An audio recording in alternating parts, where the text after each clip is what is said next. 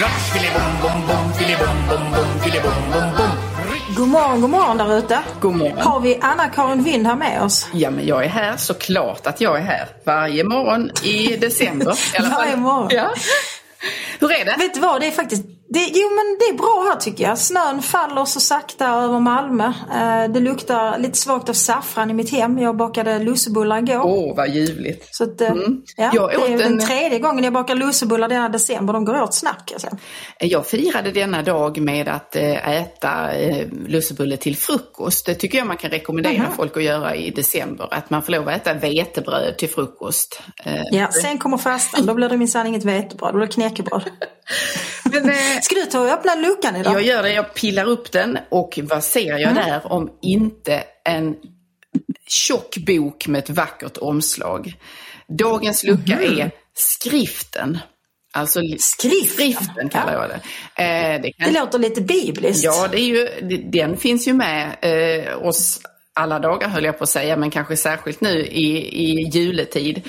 Men vi vidgar det lite och tänker att dagens lucka, där finns litteraturen. Eh, Som vi väl kanske ägnar en extra timme eller två under de här lediga dagarna som strax följer. Har du, hur tänker du med läsning under julen? Läser du extra mycket då? Mm, alltså jag läser alltid mycket Mm. faktiskt. Jag, jag, har, jag, jag har alltid läst väldigt mycket sen jag var mycket liten. Mm. Jag tog mig igenom hela Mobergs utvandrar, invandrarsvit när jag var nio år gammal. Oj! Och läste då också de här Stockholmssviten av Ede Fogelström. Ja, så jag har alltid läst mycket men sen har jag faktiskt haft en dipp i läsandet under några år där scrollandet, det meningslösa Ja. scrollandet har tagit över allt mer. Jag åker mycket tåg precis som du och tidigare i mitt liv, jag jobbade i Stockholm ett tag och så bodde jag här nere i Skåne, jag jobbade på Stockholms universitet.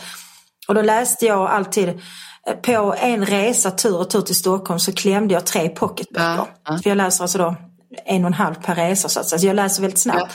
Men så inser jag att under några år så har jag bara suttit och glott i min telefon. jag. Och- Så helt aktivt så har jag valt att lägga bort telefonen. Så nu är jag tillbaks i, nej men jag läser nog i snitt två böcker i veckan Det faktiskt. ska du få en liten eh, söndagsskoleapplåd för av mig här. Att du Ja, gör det. Tack för, det. För det det är ju inte bara eh, Dostojevskij och så vidare utan det är rätt mycket deckare Ja, måste jag men erkänna. det, det viktiga är inte alltid vad man läser utan att man läser om vi får vara lite sådär lite eh, pekpinneaktiga här, tycker jag Det fall. håller jag helt med om. För, men för, det är ju så med läsning att vi har en rejäl dipp överhuvudtaget bland framförallt Mm. unga människor eh, i fråga om hur mycket litteratur läser de i skolan, hur mycket text tar de sig igenom som inte springer ur just detta att de sitter och scrollar med skärmen. Och jag tror Mm. ju att det är en, vi kan inte riktigt fatta konsekvensen eller risken det innebär faktiskt på längre sikt med att vi inte har läsande människor och att unga människor inte har någon, känner någon lust att kasta sig över text eller ta del av skönlitteratur på det sätt som du just beskrev att du gjorde när du var ung. Ehm, därför att det, det, kanske, det kan ju komma senare i livet men det där har ju skolan en superviktig funktion att faktiskt ja, tvinga på ungarna att de ska läsa. Ja, jag, jag tror själv att det är ett oerhört stort misstag att skolan har eh, på många sätt rationaliserat bort böcker. Det vill säga att, att jag i alla fall upptäckt min dotter, mitt yngsta barn som nu är 19 år, hon har haft mycket få läroböcker. Ja precis, Nej, men det där var ju en... Att hon har haft kompendier Ja. och det har legat på nätet. Och det var ju en effekt av digitaliseringen av skolan, att man då tänkte Ja, att det, är liksom, det är ju så himla smidigt för då har man ju all världens litteratur istället för den skärva av litteraturen som ett litet skolbibliotek kan uppbringa. Ja, det låter ju bra, eh, men, det, är inte så bra. Det, det är, kan betraktas som ett tillägg men det på inget sätt ersätter det den bok, känslan av att hålla en bok i händerna. Och ve- Nej precis, för det är det jag menar går förlorat. Att man, man, man, man liksom skapar inte förtrogenheten med att faktiskt använda bok. För då tänkte jag på när jag undervisade på universitetet att de senaste åren jag undervisade så upplevde jag att mina studenter blev allt sämre på att läsa litteratur. De visste inte hur de skulle angripa en bok. Nej. Eh, Alltså de, de visste inte hur de skulle göra helt enkelt. Och de hade också väldigt svårt att sålla Eh, Vad är det menar, om du viktiga har och vad är en det kursbok oviktiga? på 300 sidor så är inte varje tecken lika Nej, viktigt så att precis. säga.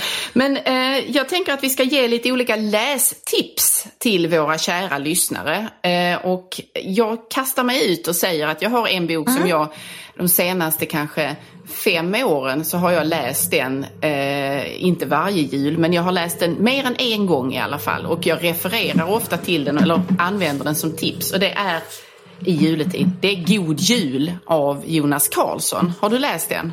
Ja det har jag faktiskt. Jag är mycket förtjust i Jonas Karlsson måste jag Ja, säga. man kan läsa alla hans noveller och romaner. Men God Jul är en mycket eh, lättsam bok eh, som skildrar ett kommunhus vedermödor med att julpynta nämnda kommunhus. Det är som i många kommuner ont om pengar. Eh, och man är lite sådär allmänt nervöst lagd. Vad vågar man göra? Vad vågar man inte göra? Och då kommer någon på denna smarta idé att man kan använda adventsljusstakar och skriva God Jul i fönstren på kommunhuset. Det låter enkelt, det låter smart, det låter billigt. Men Jonas Karlsson visar då med en väldig finess eh, den typen av konflikter ger upphov till och eh, ja, allmän, allmän eh, galenskap kan man väl säga. Det är en byråkratisatir skulle jag säga, den här boken. Så läs den! Ja, jag är mycket förtjust i Jonas Karlsson. Jag tycker att just den här är väldigt spännande. Jag har ju jobbat eh, jag jobbade ju ett tag som eh, Christian Sonessons politiska sekreterare eh, i en ganska liten kommun som heter Staffanstorp. Där bor väl 20-25 000 människor. Eh, och rådhuset, eller kommunhuset, finns liksom mi- mitt i samhället. Och alltså det är en fascinerande miljö, den här kommunala Ja, precis. faktiskt. Och jag tycker att, att Jonas Karlsson på ett mycket förtjänstfullt sätt lyckas liksom eh, fånga Typerna. det absurda i Ja. det hela. Och det är det som jag tycker med, om hela hans produktion faktiskt. Att han ser det absurda i det vardagliga. Ja, men, och- och jag- jag ja. tänkte tipsa, vad sa du Anna? Nej, men jag tänker också att jag fattar inte hur denna eh, smått geniala Dramatenskådespelare kan med, med sådan exakthet skildra kommunpolitiktyper och stämningen i ett kommunhus. Alla som har jobbat inom offentlig förvaltning överhuvudtaget känner igen sig på pricken. Så hatten av Jonas Karlsson, för du är verkligen en mästare på detta. Jag kan bara sticka in med ett boktips som är lite i, i samma Ja. härad eh, men som inte har så mycket med julen att göra. Det är Mats Strandbergs senaste som heter Konferensen. Ja. Alltså Mats Strandberg har tidigare skrivit en hel del ungdomslitteratur eh, men han skriver alltså fantastiska, jag skulle, jag skulle vilja utnämna honom till Sveriges Stephen King måste jag Ah. säga. Jag älskar hans Mm. böcker. Jag tyckte oerhört mycket om Färjan. Eh, och konferensen handlar om, det är just eh, kommunanställda, det är exploateringsavdelningen på en liten eh, kommun i eh, Mellansverige tror jag som då åker på en konferens och där utspelar sig totala ohyggligheter. Men eh, det är just det här att man lyckas fånga alla de här kommunala typerna och liksom spänningarna i ett arbetslag Ja, och så vidare. precis.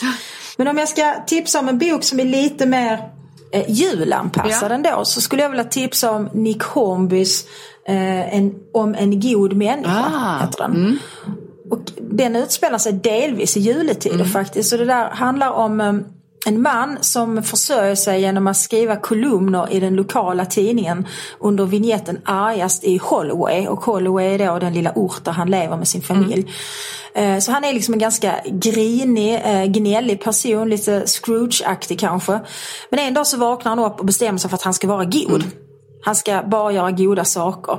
Eh, Och bland annat då så är han dråplig sen när han bjuder in liksom eh, eh, den lilla stadens hemlösa och narkomaner till eh, julmiddagen då med kalk, för de har ju ändå så stor kalkon. Och hur Carola hans brukar svärföräldrar göra. då. Brukar bjuda in lite löst folk så. Ja det Ja, kanske ja. brukar. Jag har aldrig blivit inbjuden. Carola, se mig, se mig. Jag vill också ha julmat. Nej, nej men den är rolig därför att alltså, julen är ju också liksom, i julen så frodas ju på något vis det som man lite vanvördigt kan kalla någon slags godhetsindustri. Det vill säga det är nu vi ska ge bort liksom en get i julklapp och Ja. vi ska skänka pengar till olika organisationer och sådär. Och det är ju något lite alltså lite löjligt av de här punktinsatserna för det, det ändrar ju inte världen särskilt mycket och det blir också lite konstigt om man går in för att göra det absolut mest goda. Så att Nick Hornbys bok illustrerar det som filosofen Susan Wolf kallar för moraliska helgon, det vill säga en individ som i varje givet ögonblick gör det som är allra mest moraliskt gott. Mm. Och det visar också att vi kan inte leva så därför att det kan aldrig vara det, det allra mest moraliskt högstående att baka lussebullar till exempel. Men- Eh, eller att läsa sagor för sina barn. Därför det finns alltid människor som svälter och som är sjuka och som lider och då behöver vi ta hand om dem först. Men för att vara människa fullt ut så måste vi göra också de här onödigheterna. Mm. Och det tycker jag att Nick Hornbys bok sätter fingret på. Så att i, I denna godhetens högtid så tycker jag att det är på sin plats att reflektera lite över vad är godhet egentligen Jo. och hur är man en god människa? Nej, men jag tycker också att, eh, jag tror det är Leif GW Persson som har sagt så här att välgörenhet börjar i hemmet eller i familjen. Och eh, detta apropå att en så pass förmögen man som Leif GW, han brukar berätta med väldigt stolthet i rösten att han har gett oerhört mycket av det han eh, förvärvat till sina barn och barnbarn och så. Alltså han har skämt bort dem, skulle kanske någon säga som inte ser det som välgörenhet. Men för honom, så, han har säkert också skäm, skänkt till en massa andra sammanhang. Förlåt. Han har säkert också skänkt till andra sammanhang. Men just den där poängen att det är ändå vad du gör i vardagen, vad du gör för dem som är dig närmst. Det är det så att säga som har ett värde på längre sikt snarare och som kan skänka dig en känsla av att du är god eller att du har gjort ditt bästa. Medan de här punktinsatserna som du beskriver och tar exempel från ur boken, det är någonting som kanske mer är till för att eh, paradera med i, förhållningssätt, eh, i förhållande till andra, till det yttre. Titta vad god jag var. Jag skänkte 25 kronor extra när jag handlade på Lindex och hade en lång kö bakom mig. Jo, jo, men vad gör Jo, men du hemma? precis. Vad gör du hemma? det blir något poserande. Ja. Och jag tänker att vi går, alltså efter själva julfirandet så brukar det ju vara några dagar när man går ner lite i varv Ja. och där man kan just sätta sig med sina julklappsböcker och så vidare. Och man har också tid för lite reflektion. Eh, Och det tycker jag är på, på sin plats i, i den tid vi befinner oss i. Att reflektera lite över vem vill jag vara? Vilken sorts människa vill jag vara? Hur vill jag handla egentligen? Och- ja. Därför är det inte så ofta man har tid att reflektera över det. Och där tror jag att litteraturen eh, är en stor hjälp Ja, faktiskt. Inte minst skönlitteratur. Och då vill jag, precis med anledning av det du sa nu, så vill jag skjuta in ett, lite andra tips som har mer när, man, där vi söker oss till de svenska klassikerna. Där till exempel jag skulle föreslå att man läser Selma Lagerlöfs Kejsaren av Portugalien. Eh, eller ser någon filmatiserad eller inläst version av den. Därför att det är ju en, en bok som handlar om en fars eh, gränslösa kärlek eh, i, Till sin till sin dotter. dotter. Som eh, s- dottern, eh, hon får namn av solen. Klara fina Gulleborg heter hon. Och han är så förtjust och förälskad i henne. Och hon beger sig från den lilla byn där de bor. Eller gården, torpet som han då driver. Eh, som heter Skrolycka. Eh, och söker lyckan i den stora staden. Eh, och det går inte så bra för henne. Men pappa Jan då, han heter Jan va? Jan i Skrolycka. Han kan ju inte hantera detta det. utan uppfinner en fantasivärld där hon är kejsarinna och han är kejsare. Och den handlar ju väldigt mycket om en förälders kärlek till sitt barn. Och hur man gör när man m- möter svårigheter i livet och vilken verklighet man väljer att se eller inte. Så det är en väldigt fin känslosam berättelse som Selma Lagerlöf har gjort där som jag tycker passar just att läsa i, i när man går ner i varv lite grann och när man funderar över, över livet och vad som är viktigt eller mindre viktigt. Jo men den är väldigt fin. Jag, den blev aktualiserad som är för något år sedan för att Fanny hon läste den i, jag tror när hon gick i tvåan i Ja. gymnasiet. Och det är, så, det är en väldigt rolig sak när barnen når den åldern att de börjar läsa de böcker man själv har läst. Eh, Och man får liksom man får en delvis ny version, man får ett nytt perspektiv på, på en bok som man själv har läst och, och, och tolkat och förhållit Ja, sig till. precis. När man ser den genom någon annans ögon. Eh, Men, Och där finns det ju liksom en del böcker tycker jag som man, som man bör ha läst faktiskt. Jag, jag vet inte riktigt hur man ska ställa sig till förslaget om en litterär kanon som eh, vä- vädras lite då och då. Men jag tycker till exempel att man bör ha läst Brott och straff och Bröderna Karamazov av, av Dostojevskij. För att det är böcker som ger alltså, nycklar till förståelsen av någon slags eh, västerländsk kultur Ja. faktiskt. Eh, där liksom de olika personerna, alltså om man säger Sonja Marmeladova eller man säger Furs Myshkin så, så förklarar man någonting som man annars skulle behöva väldigt många ord Ja, precis. till. Jo. Och där går något förlorat när vi inte har den gemensamma litterära skatten att ösa längre. För jag tycker inte riktigt att skolan rustar alla för detta om man inte har det med sig hemifrån. Nej, men det gör och det man ju inte. väldig ojämlikhet i det. Precis, och jag, jag tror att man har trampat snett mycket när man har då istället tänkt att det viktiga är att eleverna känner igen sig. Det viktiga är att Mm. eh, den texten man ber eleverna att läsa svarar på något sätt mot en situation eller en, eh, en omständighet som dagens elever befinner sig i. Men det är ju inte skönlitteraturens roll primärt utan de klassiker du nämner som, som borde finnas med, om det, vi kallar det kanon eller om vi bara kallar det litteraturhistoria, klassiker, de, de är ju verk eh, som förtjänar att läsas i egen, alltså, i egen rätt på något sätt. Va? Alltså de, de finns och du lär dig någonting av dem. Det kanske... Ja men precis, men du sätter fingret på någonting viktigt därför jag tycker att vi lever i en tid som är otroligt självfixerad. Att allting handlar om mig och mitt och att jag ska förstå mig själv. Och visst, du, du kan använda litteratur för att få en större förståelse av dig själv också. Men framför allt så kan du ju förstå andra. Ja. Du får andras perspektiv. Så det här liksom att hela tiden ska vara, alltså det är någon slags identitetspolitik i detta också. Att man tänker sig att, att uh, unga människor ska läsa litteratur som handlar om deras liv. Varför det? Ja, det är väl bättre om de läser om något som de inte känner till tycker Nej, jag. exakt.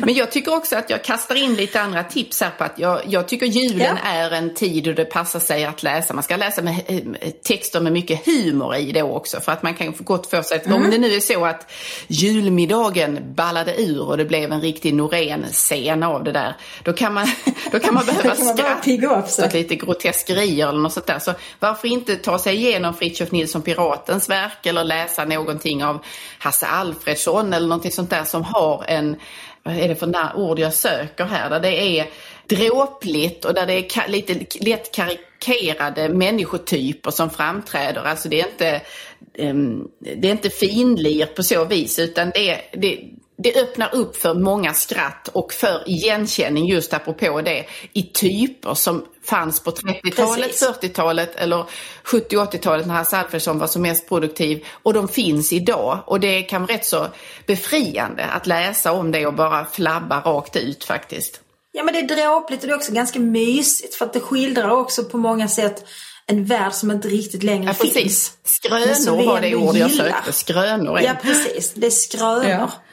När vi nu pratar om skriften så måste jag ju ändå ta upp eh, den stora Ja. Mm. skriften så att säga. Den heliga skriften och fråga dig hur du förhåller dig till, till den, alltså de bibliska skrifterna. Är det någonting som du läser med större iver under julhelgen? Ehm, nej, om jag svarar sanningsenligt, och vi är ju sanna här i podden, så är det inte så att... Ja, det måste vi vara. Det är inte så att jag tar fram den, och vi har inte haft som tradition att vi läser ur den, men jag har läst eh, barnens bibel, har vi läst för barnen. Mm. Både en och två gånger och vi talar om den med jämna mellanrum vill jag mena. Och ibland kan det vara så att om någonting kommer upp så, så hämtar vi och tittar och jämför och så vidare och försöker förstå och förklara. Så den finns ju där faktiskt. Men den här Ja. vackra traditionen av att man läser ur evangeliet på julafton och så har jag tyvärr inte förmått att inrätta som en sån här traditionspunkt. Gör du det? Ja, det har vi inte i min så att säga ursprungsfamilj. Mm. Det fanns mycket lite kristna inslag i min uppväxtfamilj. Men däremot, eh, jag levde ju, mitt första äktenskap var ju med en präst. Och eh, där läste vi evangeliet och det gör vi faktiskt, eh, jag, i mitt nuvarande äktenskap gör vi också. Mm. detta. Och detta ska göras innan man får julklapparna. Ja. Gärna i samband med intagandet av mat. Men jag tänker där, när jag gick i lågstadiet så under december så satt man ju där, man gjorde någon ljusstake av en potatis Ja, ja. som skulle stå på skolbänken. Och så läste då fröken, mina fröknar hette Astrid och Birgitta Mm. i lågstadiet. Och så läste de ur den här Marias lilla åsna, känner du till den? Ja, ja. Det tyckte jag var väldigt fint. Alltså, det var ju samma historia varje år men det gav ju ändå en, alltså det gav en kunskap om det som faktiskt är den västerländska kulturens rötter, alltså kristendom. För det är ju faktiskt det. Och det där har ju, ingen av mina barn har varit med om det och jag tycker att det är Jag tycker att det är lite påvert måste jag säga. För att jag menar ju inte att man ska tillbe i skolan men däremot så ska vi ju lära oss om den, den kultur och den tradition som vi befinner oss i. Jo. Och där tycker jag att skolan ibland är lite ängsliga eh, nu för ja, tiden. Nej, men... Eftersom vi ju lever i ett mångkulturellt samhälle. Men jag tänker även för de barn som inte, som så att säga tillhör en annan religiös tradition så finns ju något väsentligt är att förstå varför det här landet firar jul. Alltså vad är det det handlar om? Nej, det... Så jag har lite svårt att förstå varför man har tagit bort eh, de inslagen. Ja, för det, man kan ju inte vända på det och säga så här, det är ju inte, eh, i så, man behöver ju inte aktualisera det eller eh, läsa det med någon slags uppmaning om att detta skall ni tro på. Utan det, Nej, det handlar ju om att få tillgång till eh, referenser, till bilder, till metaforer. Mm eh, historiska platser som har haft betydelse och som har varit referenspunkter, att förstå dem. Därför att det i sig är nycklar till att förstå annan litteratur och kunna använda språket på ett mycket rikare sätt.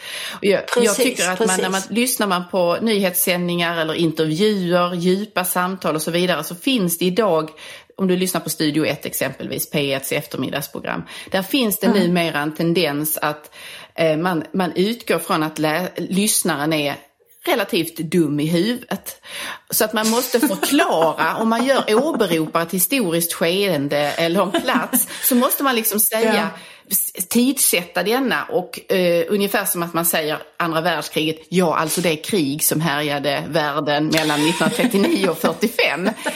Eh, och det, det, är ju ett underbetyg till svensk skola och vad den då yeah. har gjort eller inte gjort för det uppväxande yeah. släktet. Och därför bör man också, troende eller icke-troende, eh, eh, liksom protestant eller inte, ha en tillgång till denna skrift som vi nu såg när vi öppnade vår lucka. Ja, med dessa visa ord så tycker jag att vi rundar av denna dag. Mm med en uppmaning att grabba tag i en bok. Läs! Unna dig lite tid eh, med en bok helt enkelt. Precis, och om det är så att du tycker det är onödigt tidskrävande och bökigt så går det ju att lyssna. Många, jag tycker det är en fin sak att vi har fått, därför vi prisar tekniken lite grann. Att man idag kan faktiskt lyssna på böcker på ett annat vis. Än, ja, det kan man göra. Men, jag vill ändå att ni ska tänka på oss fattiga författare. Ja, jag gav ut en bok här nu i höstas eh, och den har blivit mycket nedladdad. Den fungerar mycket bra som ljudbok. Det är för övrigt jag själv som har läst mm. in den. Eh, den har sålt mindre i papper och jag tjänar inte många kronor på de här nedladdningarna. Nej, det, det, det... och det vill jag göra. Alltså stödköp gärna en bok eh, av en författare ni gillar denna jul och ge bort till någon som behöver den. Jag tycker vi säger så Anna-Karin, så hörs vi igen imorgon. Ha det bra, hej då! Ha det fint, hej då!